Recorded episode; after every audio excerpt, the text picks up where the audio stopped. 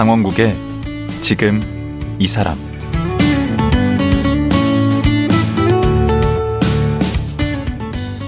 안녕하세요. 강원국입니다. 어제와 그제 지난 이틀 동안 서울대 국제대학원 김현철 원장과 일본의 잃어버린 30년의 원인과 진짜 일본의 모습에 대해 얘기 나눴는데요. 근데 요즘 우리 경제가 어려워지면서 우리 한국이 일본처럼 되는 게 아닌가 하는 걱정이 높아지고 있습니다. 그래서 오늘은 우리가 일본처럼 되지 않기 위해서는 어떤 선택을 해야 하는지, 일본 경제 몰락으로부터 어떤 통찰과 교훈을 얻어야 하는지, 김현철 원장과 자세히 얘기 나누겠습니다.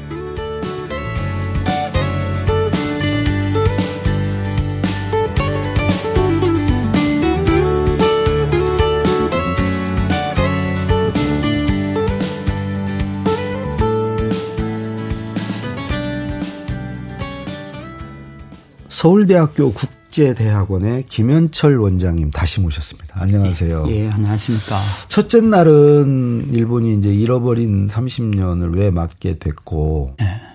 어쨌든 지금 좀 불안하다 우리가 음. 자칫하면 우리도 잃어버린 30년의 길로 갈 수 있다는 걸 첫째 날 들어봤고, 둘째 날은 그 길을 안 가기 위해서는 우리가 먼저 이제 일본을 알아야 되니까, 그래서 어제 이제 도대체 일본이란 나라는 어떤 나라길래 우리가 반잔 채워주면 마저 채워줄 줄 알았는데 자꾸 안 채워주냐. 뭐 이런 얘기 들어봤습니다. 과연 그럼 일본은 우리 한국을 어떻게 보고 있어요? 그 사실은 일본이 경제 성장이 되고 진짜 세계 제2의 경제 대국이 될 때는 음. 한국을 옆 나라에 자기들이 식민지 지배했던 음. 그런 좀 그 찔리는 부분도 있는 가난한 나라. 아. 이랬기 때문에 뭔가 있어 도와주려고 하고 아. 뭐 거들어 주려고 하고. 아, 그때는 굉장히 예, 그렇죠. 우호적이었나 우호적이었죠. 음. 그래서 뭐 그 경제적으로도 우리 이제 도움을 받기도 하고 음. 또한 번씩 양 뭐 사과하라 그러면 사과도 하고 음. 이래 됐는데 지금 일본이 잃어버린 20년, 30년이 되면서 네.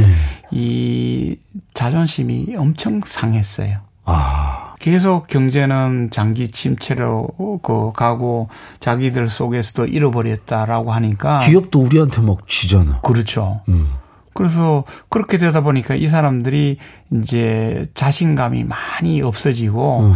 자존심이 이제 흠집이 나기 시작한 어. 거예요. 이게 결정적으로 이제 우경화로 가게 된 아하. 결정적인 원인이거든요. 어. 그래서 제가 예를 들어가 뭐 한국에도 책을 많이 내지만은 음. 일본에도 책을 많이 냈었습니다. 아, 일본어로? 예, 일본어로 책을 내는데 음. 일본어로 낼 때 그 자존심을 잘 피해 가야 돼요. 아. 예를 들어 가지고 제가 이제 일본 한국 기업들이 일본 기업들을 추격해 가지고 음. 반도체 같은 경우는 추월도 하고 이래 가지고 전자 제품도 다 그렇죠.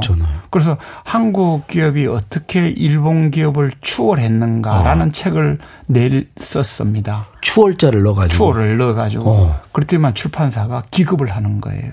와. 그 추격 정도는 받아주겠네. 예. 그런데 뭐 사실은 반도체라든지 전자산업은 추월했죠. 어. 그걸로 이제 하니까 출판사가 절대 그러면 안 된다. 어. 그래서 그 정도예요. 최, 예, 최종적으로 책 제목이 뭘로 된지 아십니까? 뭐예요? 일본 기업하고 한국 기업이 협력을 해서 어. 세계 최강 기업을 만들자로 타이틀이 바뀌었어요. 그건 안 팔리는데 그렇게 아니에요. 그러자 팔려요. 그러자 팔려요? 예. 왜냐면은 자존심 상한 사람들한테 음. 그게 대놓고 한국이 추월했다 이러면은 음. 반발하거든요. 아. 더군다나 일본이 얼마나 오래 자국은 제국이라고도 생각해 봤고. 그렇죠, 그렇죠. 어? 미국한테는 졌지만은. 맞아요.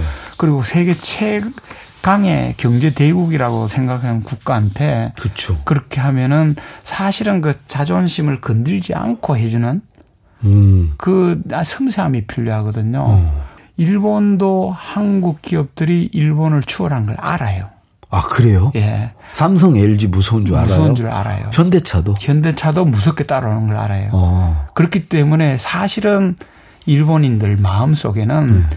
삼성 타도, 현대 타도라는 게 그냥 그대로 있는 거예요. 아. 근데 절대 밖으로는 겉으로 안 드러내죠. 제가 이중성이라고 이야기했지 우리 않습니까? K 컬처도 그러겠네. 그렇죠. 밖으로는 좋아하듯이 하지만은 안 속에는 아. 너무 너무 싫어해요.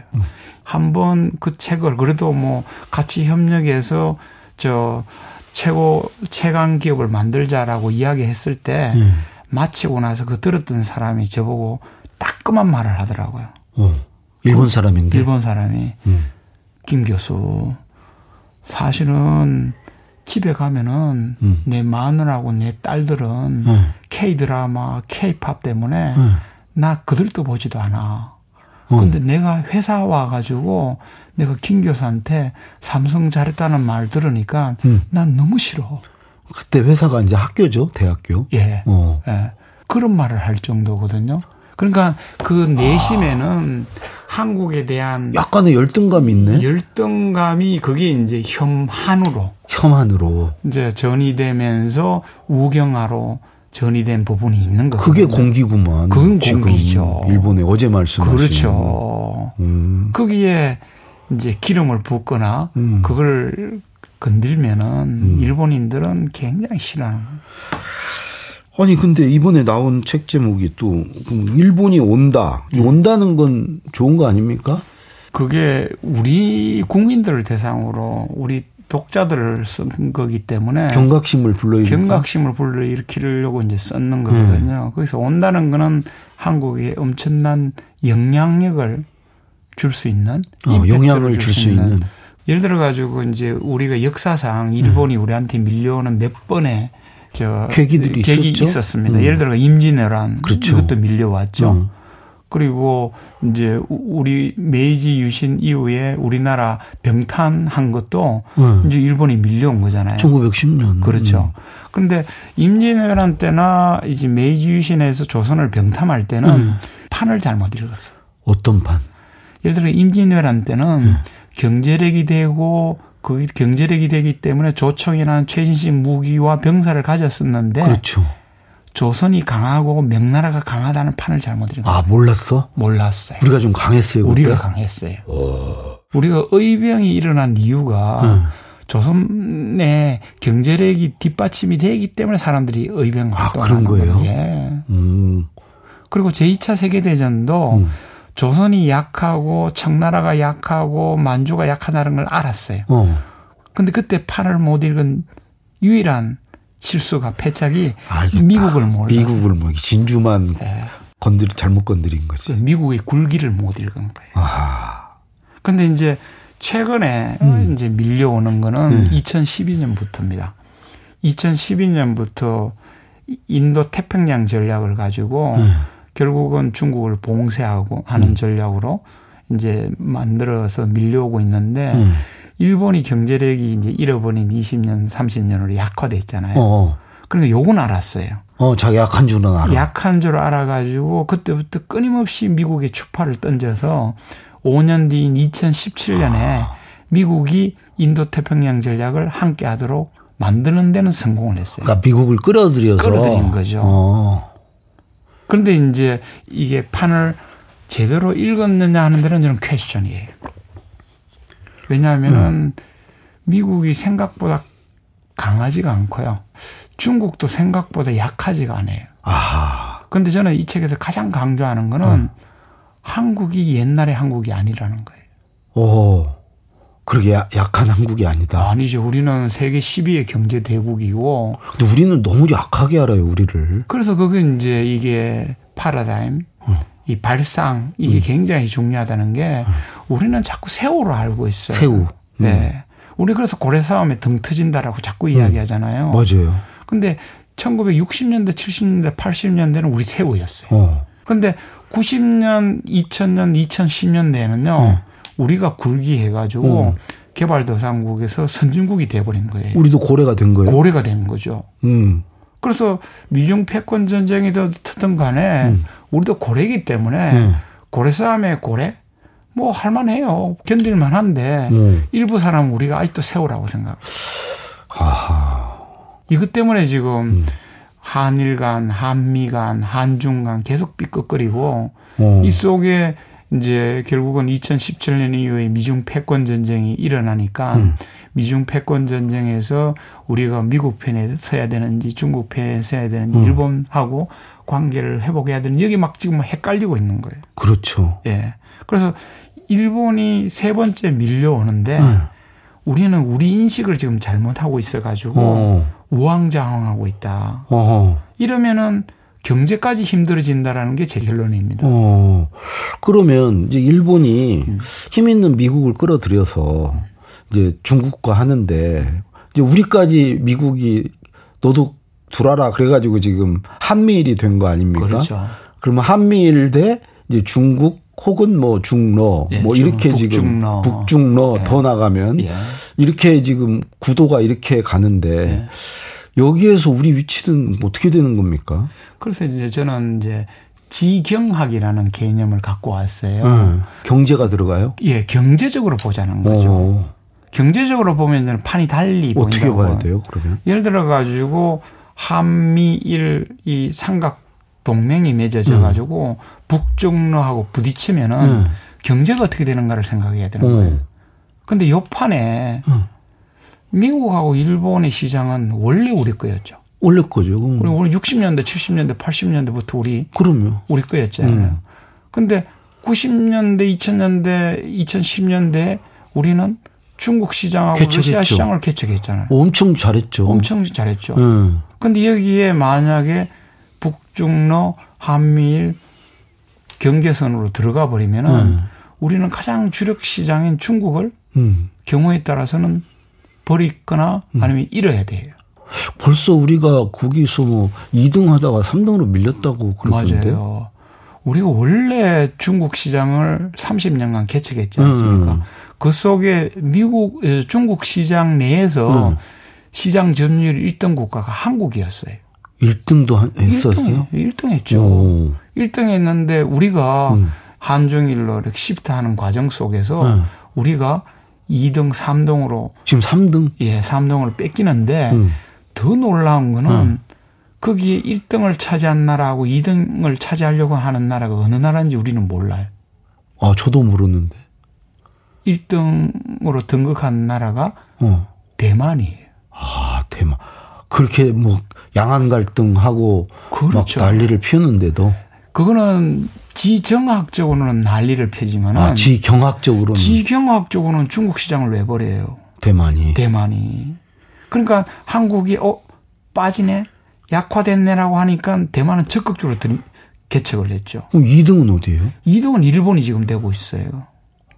중국하고 그러면서 그러면서 그래서 이게 지정학하고 지경학이 틀리는 거예요. 우리는 3등으로 밀리고. 그렇죠. 그래서 이 지경학적으로 지금 시장 구조가 어떻게 바뀌는지를 봐야 되는 거죠. 그리고 한미일로 하면 우리가 그냥 그 전선에 서고 맞아요.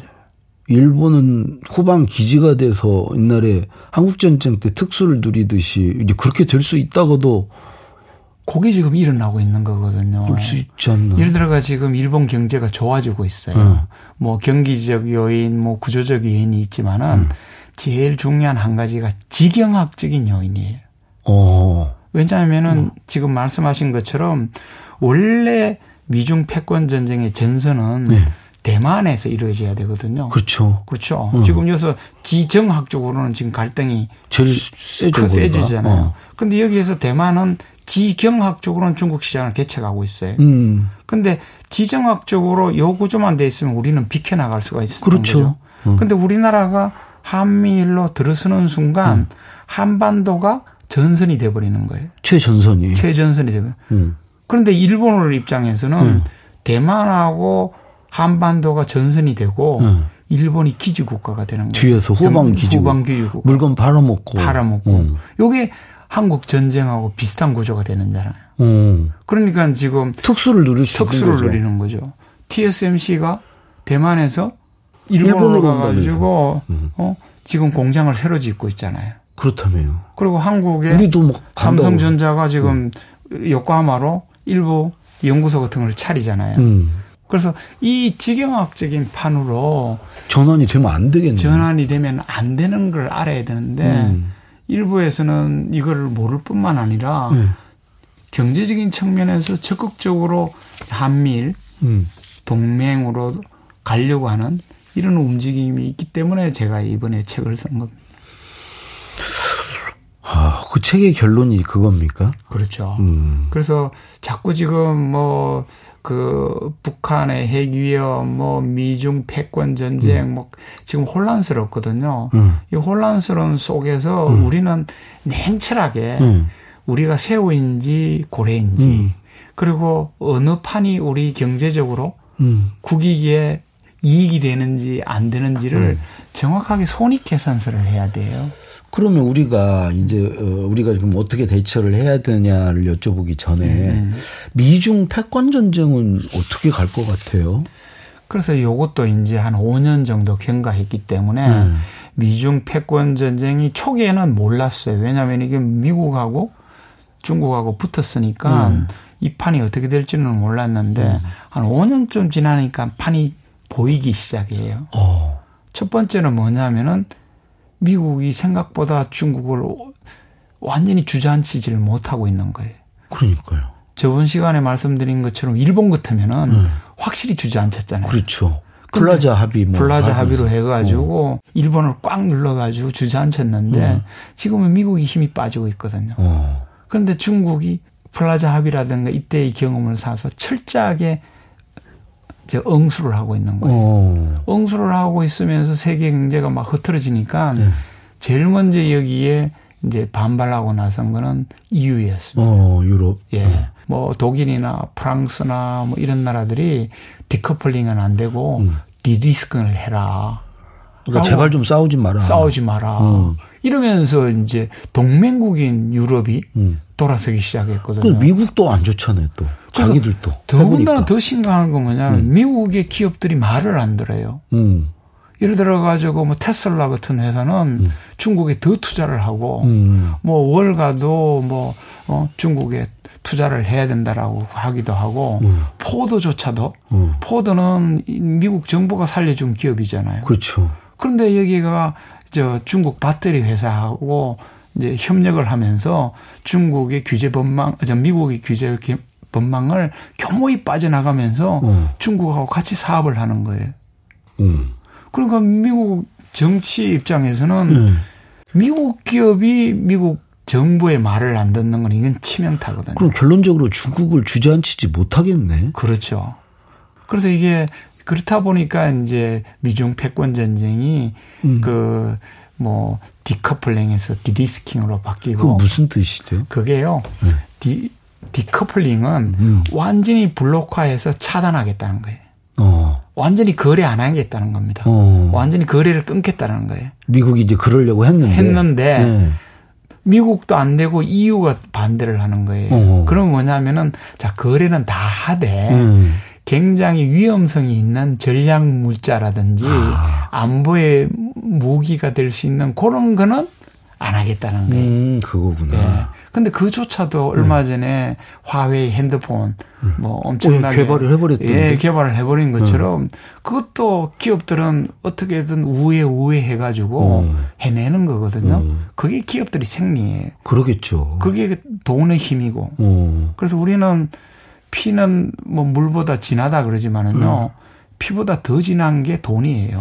그렇죠. 돈이 있으면은 그게 뭐 전체주의 국가든 뭐 공산주의 국가든 상관 않죠. 상관 안 해요. 구테타를 하고 있는 나라든 뭐 상관하지 않고 음. 흘러가는 게 돈이거든요. 음. 돈은 자유롭게 흐르도록 해줘야 되는 거거든요. 음.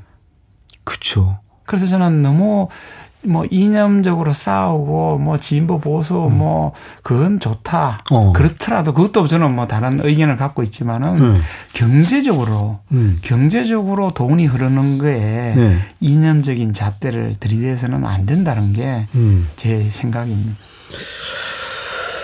아, 그, 그래서 이제 음. 그 이제 우리가 앞으로 그러면 여기서 돌파구를 어떻게 찾아야 되냐 이걸 음. 최종적으로 제가 이제 묻고 싶은 거고 음. 그 전에 음. 일본 전문가시니까 그 두 가지가 궁금해 요. 하나는 우리가 일본을 정말 따라잡았는가 음. 그 하나하고 음. 두 번째는 우리도 일본과 같은 길을 가게 될까?